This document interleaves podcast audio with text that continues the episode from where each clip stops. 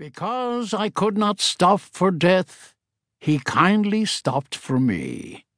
The carriage held but just ourselves and immortality. Emily Dickinson. Death has always been a particularly confusing situation for the Irish. We're the only race that celebrates death and mourns the marriage. With beliefs rooted in pagan times, a healthy dose of guilt, shame, and misinformation, courtesy of Holy Mother Church, and perhaps a jar or too much of liquid spirits, it's no wonder we don't know which way is up or down, as it were, when it comes to how we're supposed to die and what happens after. Right from the first, death had me scratching the old cranium. As far as I can gather, the father and his father came to America in 1922 to escape the vengeance of His Majesty's law lads for activities against the interests of the Crown. Although IRA membership and purported heroism increase with the number of downed pints in Ireland, the talk was that grandfather was wanted for the dispatching of a constable of the RIC, the Royal Irish Constabulary. There was a letter, one that hung around for years, a very official looking one, in that grave, organized rebellion way that asked for safe conduct to America for the duo. The father remained here, the grandfather returned to Ireland after the hunt had been called off, or so the story goes.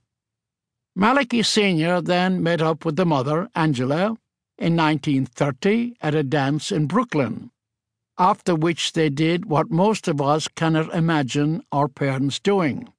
The result of the knee trembler what the smart Irish call stand up sex against the wall, was pregnancy, and thus began the gallop of Angela's family folk, mostly large female cousins from Brooklyn and husbands thereof to the rescue.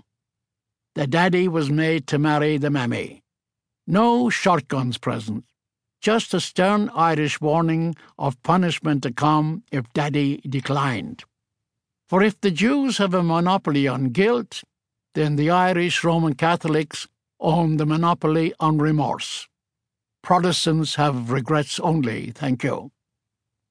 Five months later, on August 19, 1930, there popped out into Brooklyn, America, that literary lad, Frank McCourt. A year, a month, and a day later, it was my turn to pop out on September 20th, 1931, and a year and a month after that, out popped the twins, Eugene and Oliver, not identical, but very much together, in mischief and mirth. A year later, in the midst of the five males and the mother, there popped out Margaret Mary McCourt. Five children in a little over four years, and the rhythm method be damned. If the last of the American McCourts had been a male, I doubt I would remember Margaret Mary the way I do. But a male she wasn't.